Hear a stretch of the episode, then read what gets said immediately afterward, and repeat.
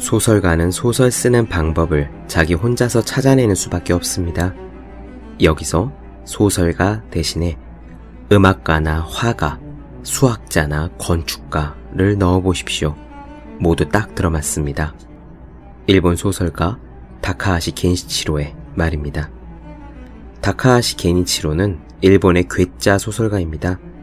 고등학교 때부터 소설과 평론, 희곡을 발표하던 문학 청년이었지만 대학 시절 학생 운동을 하던 중 체포되어 극심한 실어증을 겪었습니다. 10년간 실어증과 싸우며 공장 노동자로 연명하다가 실어증 재활 훈련 프로그램에서 다시 연필을 잡았어요. 글쓰기를 통해 병을 극복한 그는 군조 신인상 등을 휩쓸면서 일본 현대 문학의 총화로 우뚝 섰습니다. 소설가가 된 이후에도 상금 전액을 경마로 날려버리는 등 실제로 소설 같은 삶을 살고 있는 다카하시 게니치로입니다. 그는 이런 의문을 품었습니다. 도대체 왜 소설 쓰는 법 같은 책을 읽고 좋은 소설가가 되는 사람은 아무도 없을까? 그 질문에 대해서 그가 찾아낸 이유는 이렇습니다. 우선, 사실 소설이 무엇인지 잘 모르는 사람들이 소설 쓰는 법을 썼기 때문에. 아니면 소설이 무엇인지는 알지만 제대로 가르치지 못하는 사람들이기 때문에. 그리고 마지막 소설가는 원래 소설 쓰는 법을 자기 스스로 찾아내야 하는 것이기 때문에. 지금 말씀드린 이 내용에서 소설 두 글자 대신에 공부라는 두 글자를 넣어도 모두 딱 들어봤습니다. 공부 방법 원래 자기 스스로 찾아내는 겁니다. 365공 비타민 괴짜 소설가 공부하는 방법을 말하다의 한 대목으로 시작합니다.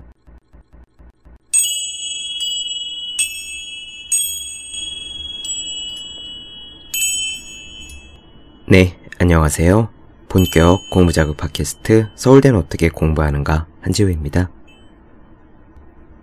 제가 지난 며칠 동안 노르웨이로 여행을 좀 다녀왔습니다. 제 블로그를 보시는 분들은 아시겠지만 여행을 출발하기 전에 제가 엄청나게 많이 바빴어요. 우선 9월 초에 회사에서 부서가 바뀌었고 그래서 인수인계를 받아야 됐고요. 또 외부 강의를 하나 맡게 된 것이 있어서 한 30차시 정도 되는 커리큘럼을 또 짜야 됐고 여행 출발하기 전에 팟캐스트를 휴재하지 않고 다 올려야 됐으니까 미리미리 한 2주일치 작업을 틈나는 대로 해서 업로드를 시켜놔야 됐습니다. 그래서 노르웨이로 여행을 다녀온다라는 이야기를요, 가지고 간 MacBook Air 노트북으로요, 공항에서 비행기 boarding 시각 40분 전에 포스팅을 해서 올렸었어요. 그렇게 다녀온 노르웨이 여행입니다. 전에도 몇 번 말씀드린 적이 있는 것 같은데, 동생이 노르웨이에서 공부를 하고 있거든요. 대학원을 다니고 있어서. 동생이 살고 있는 조그만 방에 저는 베개 하나만 얻어서 자면 되니까, 그래도 마음 편히 비행기 표만 끊고 그렇게 다녀왔습니다. 그래도 노르웨이가 먼 곳에 있는 나라이기도 하고 또 제가 패키지 여행 같은 것을 간 게 아니라 현재 거기에서 1년 반째 살고 있는 아우에게 친절한 가이드를 받은 여행이기도 하고 또 뭐니뭐니 해도 노르웨이가 살고 싶은 나라 1위로 항상 꼽히곤 하잖아요. 그래서 나름 그래도 특별한 곳이라고 생각해서 오늘 방송은 노르웨이 다녀온 이야기를 드리고자 합니다. 물론 오늘 드리는 이야기 말씀들은 저의 지극히 짧은 식견에 마치 우물 속에 살고 있는 개구리가 그 자리에서 하늘을 바라보고 나서 내가 보니 하늘이 이렇게 생겼더라 라고 이야기하는 그런 수준의 말씀들이 될 수는 있겠지만요. 그런 부분을 감안하셔서 마음 편히 간만에 가볍게 들어주시면 어떨까 합니다. 세 가지 정도 말씀을 드릴게요. 우선 첫 번째, 노르웨이는 정말 살고 싶은 나라였나? 라는 질문입니다.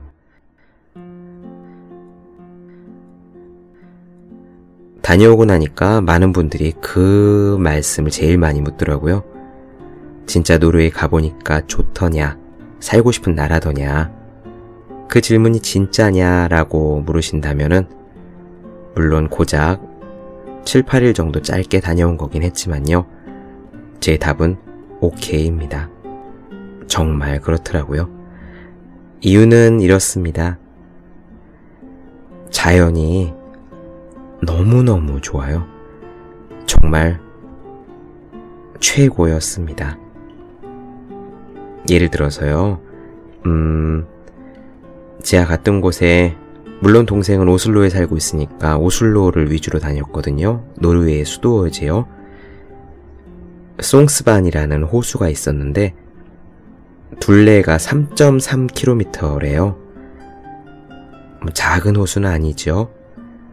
그 3.3km 둘레가 이르는 그런 호수가 물은 정말 맑고 그래서 그 호수에서 수영을 하는 사람들도 있고요. 그 물이 거울처럼 맑아서 하늘이 이렇게 마치 두 개 있는 듯 그 호수 안에 쫙 비치는 그렇게 맑고 깨끗한 호수입니다. 그런데요, 그 호수 둘레에는 침엽수림이 있어요. 말 그대로 무라카미 하루키가 쓴 책 상실의 시대 그 책의 원제가 원래 노르웨이의 숲이잖아요. 호수 하나만 있어도 정말 절경이다, 진짜 좋은 곳이다 할 만한 곳인데 그 호수 둘레에는 빽빽한 침엽수림이 있었습니다. 걷다 보면은 그런 거예요. 오른쪽에는 그림 같은 호수가 펼쳐져 있고 왼쪽에는 바로 빽빽한 침엽수림입니다. 그 가운데 사이에 난 길로 사람들이 산책도 하고 달리기도 하고 그러고 있었죠. 침엽수림이라서 계속 숨냄새가 났습니다. 부식토 같은 흙냄새도 났고요. 공기는 정말 맑고 쾌적하고 눈으로는 호수와 숲을 번갈아 보고 그리고 숲의 냄새를 맡으면서 어찌나 좋던지 또 한 가지 예를 들어 볼게요. 노르웨이 가면은 빠지지 않고 들르는 그런 주요 여행 코스 중에 바이킹 박물관 같은 게 있어요. 그 박물관들이 모여 있는 동네가 있습니다. 바이킹 박물관도 있고 노르웨이 민속 박물관도 있고 콘티키 박물관도 있고 해양 박물관도 있고 그렇거든요. 보통 오슬로 시내에서 그 박물관까지 30번 버스를 타고 갔다가 박물관들을 보고 다시 버스를 타고 시내로 돌아오는데 저는 박물관에 갔다가 돌아오는 길이 완전 시골길이에요. 오슬로는 인구 밀도가 무척 낮기 때문에 집들도 막 띄엄띄엄 있고 그렇거든요. 그 시골길을 조금 걷는데 길이 어찌나 좋던지 버스를 타지 않고 돌아올 때 1시간 반 정도 그 길을 걸어서 다시 시내로 돌아왔습니다. 그런데요, 제가 걸었던 시골길이란 묘사해 보면 이런 거예요. 시골길 좌우에 그 저기 강원도에 가면은 삼양 목장 같은 거 있거든요. 양들이 뛰어노는 그런 목장이죠. 진짜 새 파란 잔디들이 이렇게 펼쳐져 있고 실제로 양이 드문드문 살고 있기도 하고 뭐 그렇습니다. 그렇게 새파란 목장 같은 잔디밭이 있는데 그 잔디밭이 펼쳐져 있는 작은 언덕을 넘으면요. 그 뒤는 바로 바다예요. 바다도 새파랗고 바닷물이 거울 같고 그래서 가까이 가서 아래를 들여다보면은 바닷물 속에 있는 돌들이 이렇게 비치는데 그 새파란 거울 같은 바다 위로 요트가 수백 대가 쫙 묶여 있습니다. 새파란 잔디밭만 봐도 야 너무 좋다 하는데 그 잔디밭 조그만 거 바로 너머에는 또한 너무너무 예쁜 바다가 그렇게 있는 거죠.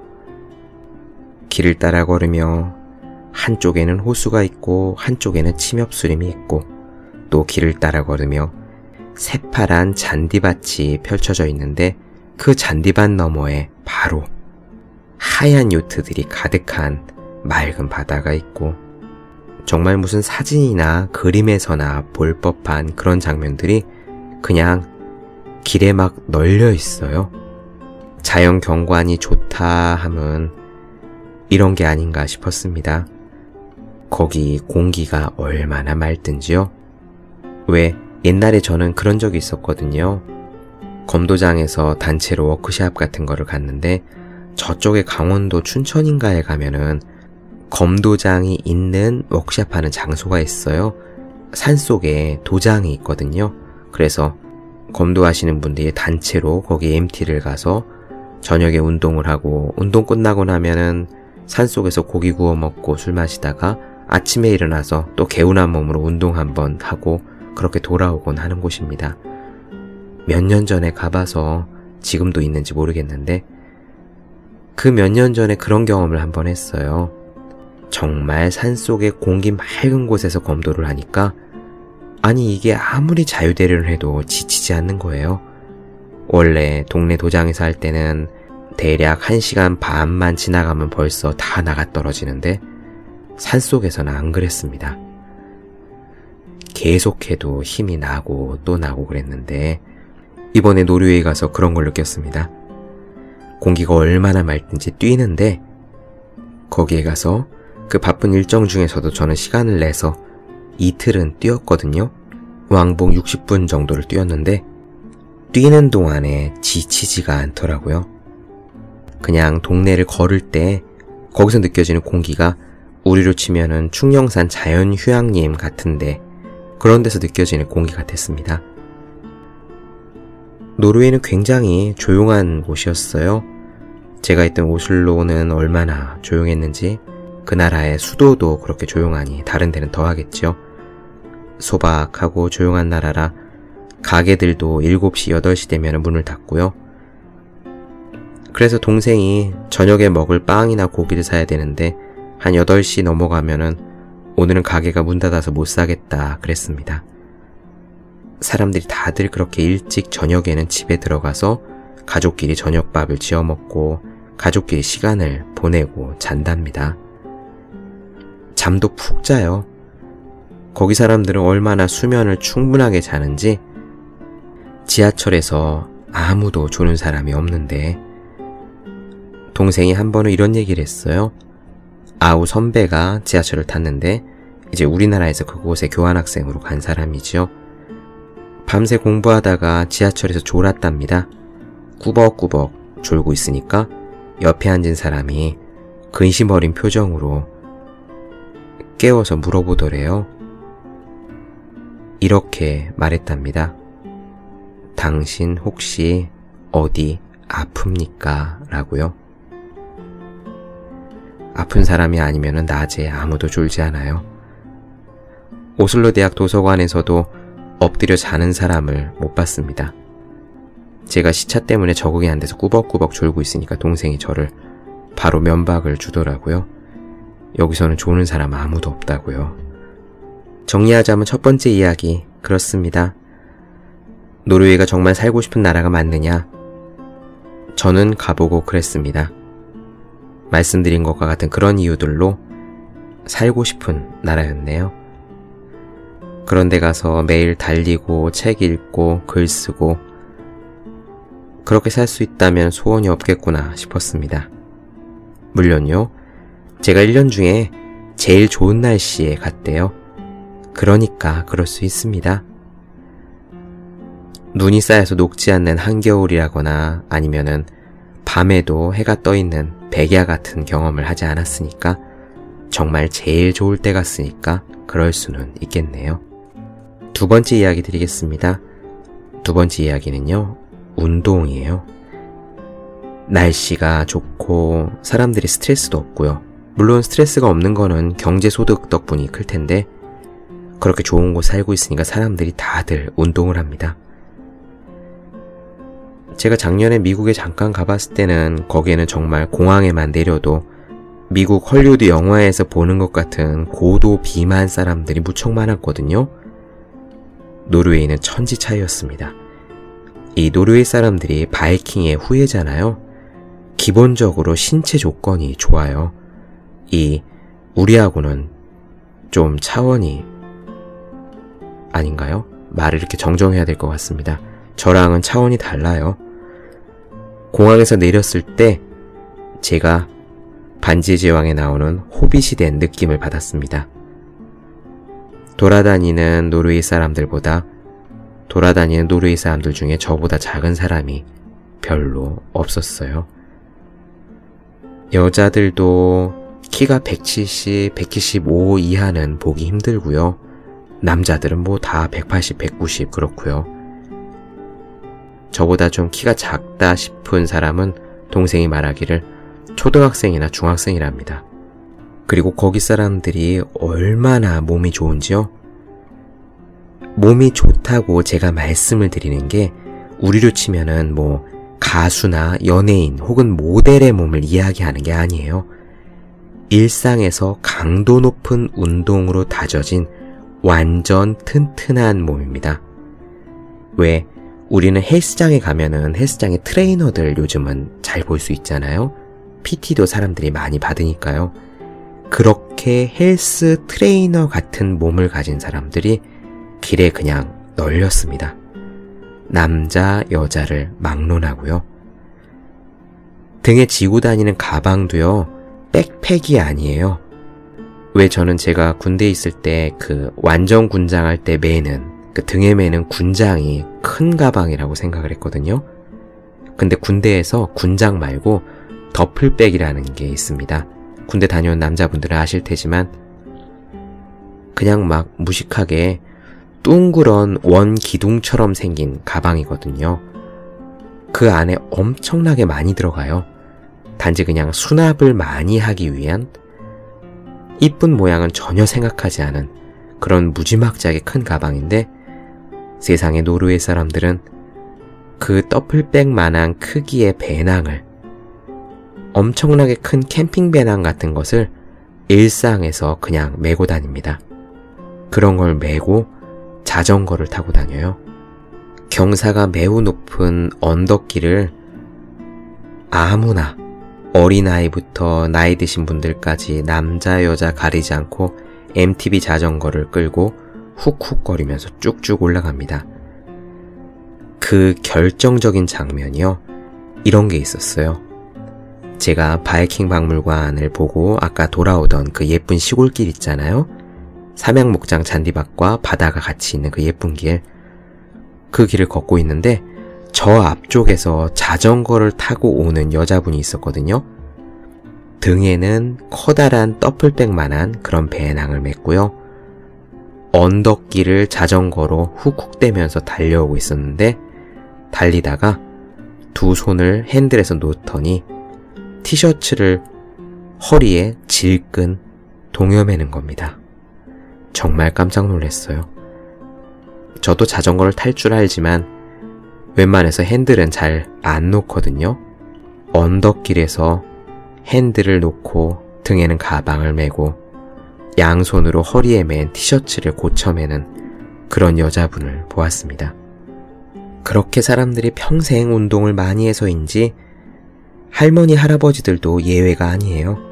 자전거 MTB를 타고 언덕길을 쭉쭉 올라가는 할머니들을 정말 흔하게 볼 수 있었습니다. 진짜 충격이었죠. 저분은 무릎 괜찮을까 싶었는데 그런 언덕에서는 저 같은 사람도 자전거 타면 무릎이 나갈 것 같거든요. 할아버지 할머니들도 잘들 타시고 다녔습니다. 또 하나 예를 들면은요. 왜 우리나라는 제가 살고 있는 신림동은 그런데 개천이나 뭐 근린 공원이나 이런 데 가면은 이제 구청이나 뭐 시청이나 이런 데서 만들어 놓은 운동 기구들이 있잖아요. 그런데 그 운동 기구들을 보면은 강도 높은 운동 기구라기보다는 조금 재활 운동 같은 거에 가깝죠. 뭐 원을 빙빙 돌리면서 어깨를 풀어준다든가 발판을 돌리면서 허리를 풀어준다든가 뭐 그런 소프트한 기구들이잖아요. 그런데요. 노르웨이 근린공원에 있는 기구들은 그냥 쇠막대기입니다.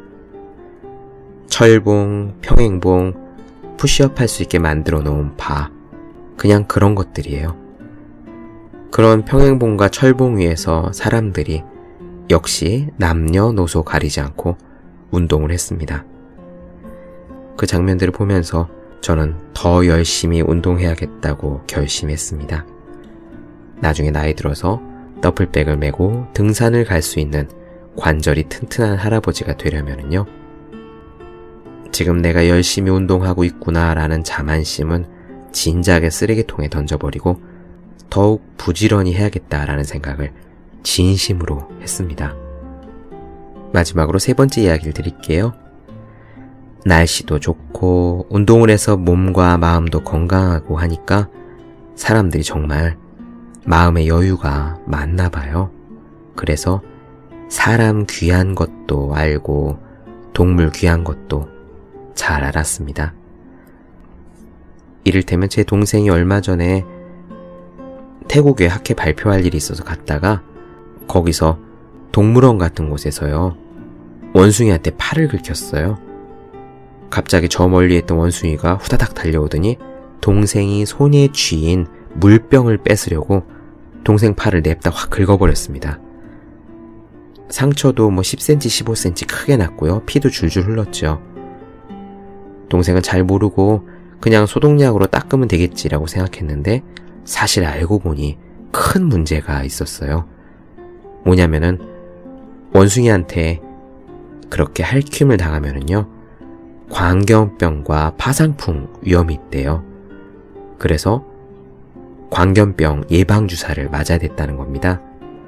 당장 태국에서 응급실로 달려가서 광견병 주사를 맞았는데 문제는 그 예방주사가 한 번 맞고 끝나는 게 아니라 정확하게 날짜를 지켜서 이를테면 뭐 1일차에 맞고 7일차에 맞고 21일차에 맞고 뭐 그런 식으로 맞아야 된다는 거예요. 근데 동생은 노르웨이에 살고 있으니까 그곳에 돌아가서 광견병 파상풍 주사를 맞아야겠죠. 문제는 노르웨이에서는 광견병이 발병한 지 100년이 지난 광견병 청정국가라는 겁니다. 일반 병원에서 광견병 예방 백신이 없대요. 큰일 났습니다. 당장 증상이 없다 그래도 혹시나 몰라서 나중에 어떻게 될지 모르니까 그때 그때 날짜를 지켜서 맞지 않으면은 사실 어떻게 될지 모르는 건데요. 그래서 다급해진 동생이 오슬로에 있는 대학 병원이라든가 아니면 오슬로에 있는 무슨 백신 연구소라든가 우리로 치면은 국립보건원 같은 거라든가 하여튼 인터넷에서 백신자, 뭐 병원자 이런 거를 검색해서 거기에 있는 대표 메일로 메일들을 막 보냈답니다. 몇 군데에다가요. 지금 아우의 사정을 설명하고 태국에 여행 왔다가 원숭이한테 핥혔는데 광견병 백신을 한 번은 맞았지만 며칠자 며칠자에 다시 맞아야 된다. 그런데 지금 내 신부는 대학원생이고 기타 보험이나 뭐 등등등 상태가 여의치 않다. 노르웨이는 광견병 백신이 없다고 들었는데 어떻게 방법이 없겠느냐 하고 몇 군데에다가 그냥 인터넷 홈페이지 밑에 있는 대표 메일로 보냈답니다. 어떻게 됐을까요? 보냈던 모든 대학병원 연구소에서 답장이 왔더래요. 백신을 구해서 맞춰주겠다고요. 그리고 그 중에 한 곳에서는요, 그 연구소의 제일 높은 분, 그러니까 원장과 또 그 분야의 전문가 몇 명이 모여서 회의까지 했답니다. 아우가 첫째 백신을 맞은 날이 이날이니까 두 번째 백신은 7일 차이긴 하지만 몇 시간부터 몇 시간 사이 안에는 가능하니 몇 월 며칠 몇 시부터 몇 월 며칠 몇 시 사이에 자기네 연구소를 방문하면은 백신을 구해서 맞춰주겠다라고요. 그리고 그 회신 메일에 PDF로 연구소 주소와 지도까지 이쁘게 정리해서 그렇게 보내줬답니다. 정말 사람 귀한 게 뭔지 아는 동네죠. 제가 여행 갔을 때도 그랬습니다. 이거는 동물, 그 중에서도 개에 대한 이야기인데요. 인상적인 장면이 하나 있었어요.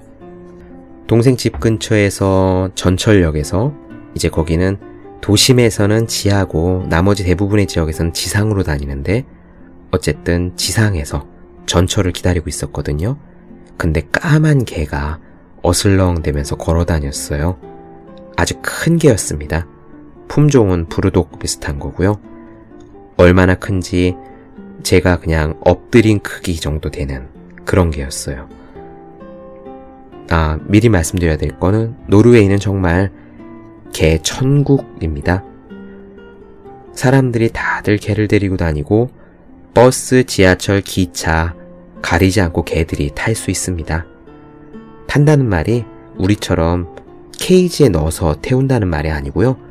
그냥 같이 이렇게 목줄이나 가슴줄을 매서 버스에 타고 지하철에 타고 그냥 그렇게 앉아 있어요. 또 그런 개들을 다 훈련을 시켜서 짖지도 않고 으르렁대지도 않고 개가 다른 개를 본다고 흥분하지도 않고 그렇습니다. 정말 주인 옆에 그냥 얌전히 있는데 그런 덕분인지 사실상 저거는 개가 아니라 늑대나 제규어다 싶을 만큼 엄청나게 커다란 그러니까 그건 사실 개가 아니에요. 우리나라에는 그런 개를 저는 본 적이 없고 맹수라고 불러야 할 만한 그런 짐승들도 그냥 멀쩡하게 지하철을 타고 기차를 타는데 아무도 뭐라 하지 않습니다. 그렇게 제가 전철을 기다리고 있는데 커다란 불독개가 어슬렁거리면서 와요. 주인이 여기 어디 있나 싶었습니다. 공원에 산책 다닐 때 그렇게 큰 개도 줄을 제대로 잡고 다니지 않는 사람들이 많거든요. 그냥 목줄 풀러놔도 큰 개들이 주인 옆에서 알아서 천천히 걸어갑니다. 저는 처음에는 주인이 여기 어디 근처에 있나 했어요. 그랬는데 전철이 저쪽에서 슬슬 와요. 문이 열리니까 그 개가 탔습니다. 전철 안에 있는 사람들도 다 그 개를 쳐다봤는데 아무리 봐도 주인 옆에 있는 것 같지 않았고 처음에 저는 무슨 생각이 들었냐면은 저 개가 전철을 타고 집에 갈 줄 아나 싶었습니다. 물론 그럴 리는 없었죠. 그냥 주인을 잃어버린 개였어요. 개가 전철에 타서 한두 정거장을 가는 동안 전철 차량 안을 앞뒤로 어슬렁대고 걸어 다니자 누가 신고를 했습니다. 신고라는 말은 사실 좀 어울리지 않는 것 같은데, 신고라는 말은 뭔가 잘못했을 때 되게 부정적인 그런 용어잖아요. 어쨌든 간에 그냥 타고 있는 승객 중에 한 명이 알렸나 봐요. 그래서 다음 역에서 멈추니까 기관사가 문을 열고 안으로 들어와 그 어슬렁거리며 다니는 개를 보더니 어딘가에 통화를 했습니다. 노르웨이어로 통화를 하니까 저는 전혀 못 알아들었고요. 어디선가 지시를 받는 것 같았어요. 긴 시간 지시를 받더니 그러더니 그 개를 그 역에 내리게 했습니다. 문을 열고 툭툭 치니까 개가 어슬렁 내리면서 그 역에서 내려서 주저앉았죠. 그 역에서 누군가 나와서 그 개를 데리고 갈 거고 데리고 간 다음에는 시스템이 잘 되어 있어서 아무 문제 없이 주인을 찾아줄 거다라고 동생이 이야기했습니다. 그 까맣고 커다란 개 때문에요. 5분인지 10분인지 그 역에서 정차하고 있었어요. 그렇게 정차하고 있는 동안 누구 하나 불평하지도 않았고 불만을 갖지도 않았고 화를 내는 사람도 없었습니다. 그러니까 개도 불안해하지 않았고요. 그런 마음의 여유, 사람을 귀하게 여겨줄 줄 알고 동물 또한 귀하게 여겨줄 줄 아는 그런 여유가 인상적이었습니다.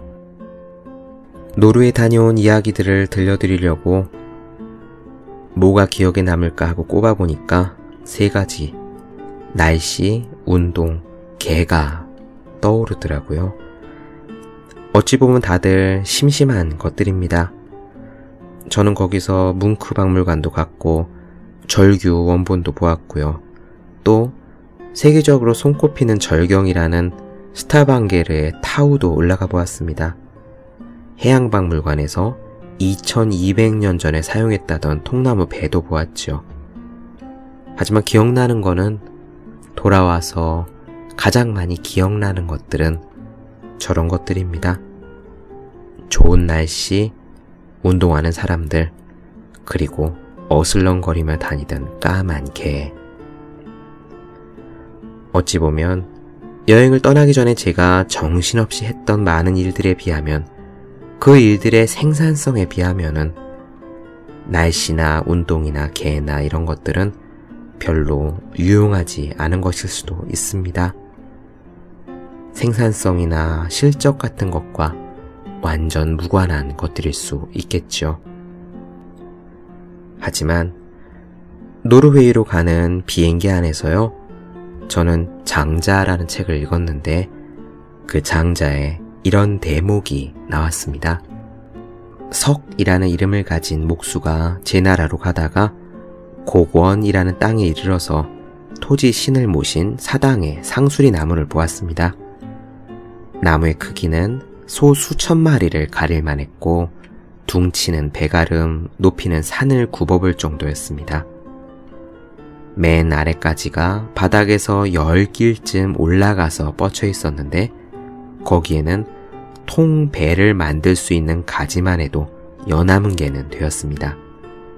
구경꾼들이 모여 장터를 이루어 그 나무를 보고 있는데 목수 석은 그것을 거들떠보지도 않고 자리를 떴습니다. 그 목수의 제자가 한동안 보고 나서 목수 스승에게 물었습니다. 제가 그동안 도끼를 들고 선생님을 따라다녔지만 제목감으로 이처럼 훌륭한 나무를 본 적이 없습니다. 그런데 선생님은 눈여겨보시도 않고 지나치시니 어인 일입니까? 그러자 석이 대답했습니다. 됐네. 거기에 대해서는 더 말을 말게. 쓸모가 없는 나무야. 그것으로 배를 만들면 가라앉고, 관을 짜면 곧 썩고, 그릇을 만들면 쉽게 부서지고, 기둥을 만들어 세우면 좀이 쓸 것이니, 제목이 못 된다네. 아무짝에도 못 쓰는 것이니, 그러니까 저렇게 오래 살 수 있었던 거야. 목수석은 집으로 돌아오고 잠에 들었습니다. 그러자 꿈에 그 사당의 상수리 나무가 나타나서 석에게 말했습니다. 그대는 나를 무엇에다가 비교하는가? 저 좋다는 나무들에다가 비기는가? 참배나무, 귤나무, 유자나무와 비기려는가? 열매가 익으면 가지가 뜯기고 욕을 당하지. 큰 가지는 꺾이고 작은 가지는 찢기고 그런 나무들은 자기들의 열매 맺는 재능 때문에 삶이 비참하다네. 하늘이 준 나이를 다 못 살고 도중에서 죽는 법이니 스스로 세상살이에 희생을 자초한 셈이라 모든 것이 다 이와 같은 법이라네. 나는 오래전부터 내가 쓸모 없기를 바랐네. 몇 번이나 죽을 고비를 넘기고 이제야 완전히 글이 되었으니 그것이 나의 커다란 쓸모일세. 내가 쓸모가 있었더라면 이처럼 클 수 있었겠는가? 또 그대나 나나 한낱 하찮은 사물에 지나지 않는데 어찌 그대는 상대방만을 하찮다고 한단 말인가? 그대처럼 죽을 날이 가까운 쓸모없는 인간이 어찌 쓸모없는 나무라고 말할 수 있겠는가? 네, 그렇습니다. 이 부분이 장자에 나오는 쓸모 없음의 큰 쓸모 부분입니다. 물론 우리가 매일매일 열심히 노력하는 것, 그래서 따고자 하는 스펙, 점수, 주특기, 전문성, 그런 것도 중요하지요. 그렇지만 때로는 인생에서 쓸모 없이 행한 것이 커다란 쓸모로 남기도 합니다. 제가 노르웨이 여행에서 제일 기억나는 것들은 그 그림들은 좋은 날씨와 운동하는 할머니 할아버지들과 어슬렁거리던 검은 개. 바로 그런 장면들은 아마 평생 잊지 못할 거예요. 그리고 그런 장면들이 어떤 식으로든 가치관에 영향을 주어서 저라는 사람을 만들어 나가겠죠. 그것이 바로 날씨, 운동 개처럼 쓸모 없어 보이는 것들이 남겨준 커다란 쓸모가 아닌가 합니다.